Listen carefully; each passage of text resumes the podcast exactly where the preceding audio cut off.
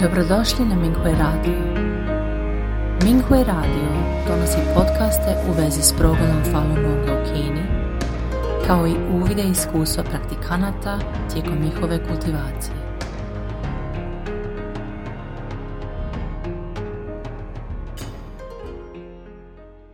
Slijedi članak kojeg je napisao Chin Shan pod naslovom Priče o toleranciji i praštanju u davna vremena.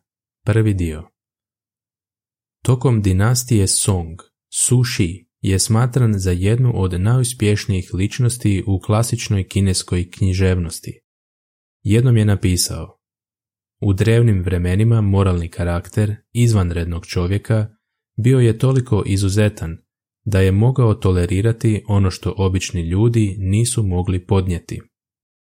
Netko tko potegne mač da bi se borio kada je uvrijeđen, ne može se nazvati ratnikom, jer ima samo hrabrost, ali ne i mudrost.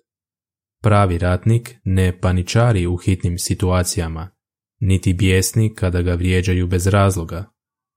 To je zato što ima velike ambicije i veoma uzvišeno stremljenje. Prvo poglavlje. Ispiti čašu poniženja. Lu Shide, ministar tokom dvije generacije dinastije Tang, bio je poznat po svojoj razboritosti i toleranciji.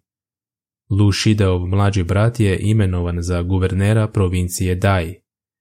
Kada se spremao otići i preuzeti svoju funkciju, Lu Shide je iznio delikatnu zabrinutost. Ja sam premijer, a ti sada služiš kao guverner. Časni položaj koje zauzimamo mogu učiniti ljude ljubomornim na našu obitelj. Kako da izbjegnemo postati njihova meta? Njegov brat je odgovorio. U budućnosti čak i ako mi netko pljune u lice, neću uzvratiti, samo ću obrisati pljuvačku. Molim te ne brini za mene. Lu Shide je rekao, upravo sam zbog toga zabrinut.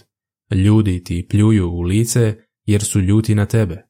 Brisanjem pljuvačke govoriš im da si uznemiren, što će ih još više naljutiti. Treba to prihvatiti sa osmijehom, pustiti da se pljuvačka sama osuši i ne brisati ju.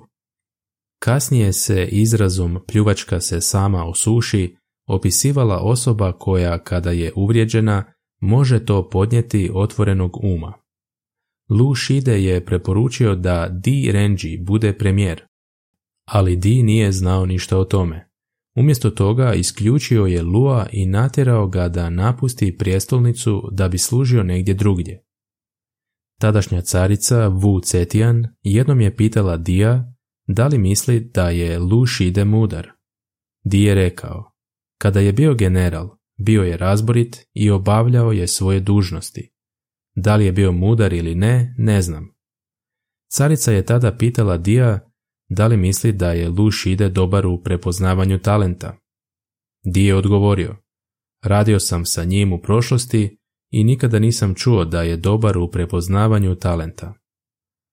Carica je rekla, razlog zbog kojeg sam vas imenovala za premijera je to što vas je Lu Shide preporučio. Izgleda da poznaje ljude. Carica je zatim pokazala Diju pisma preporuke koja je Lu napisao. Posramljen Di je uzdahnuo. Lu je veoma čestit i bio je tako tolerantan prema meni. Ja sam nitko u usporedbi s njim.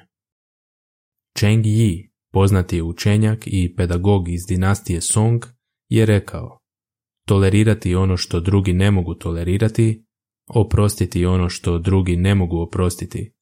Samo oni ljudi koji imaju mudrost i izuzetno širok um mogu to izvesti. Lu Shide je bio tolerantan i velikodušan. Bio je toliko tolerantan da se pljuvačka sama osušila. Kao kancelar i poznati general u dinastiji Tang, Luov plemeniti karakter, razboritost i strpljivost zabilježeni su u povijesnim knjigama za buduće generacije. Dobrodošli na Minghui Radio. Minghui Radio donosi podcaste u vezi s progledom Falun Gonga u Kini, kao i uvide iskustva praktikanata tijekom njihove kultivacije.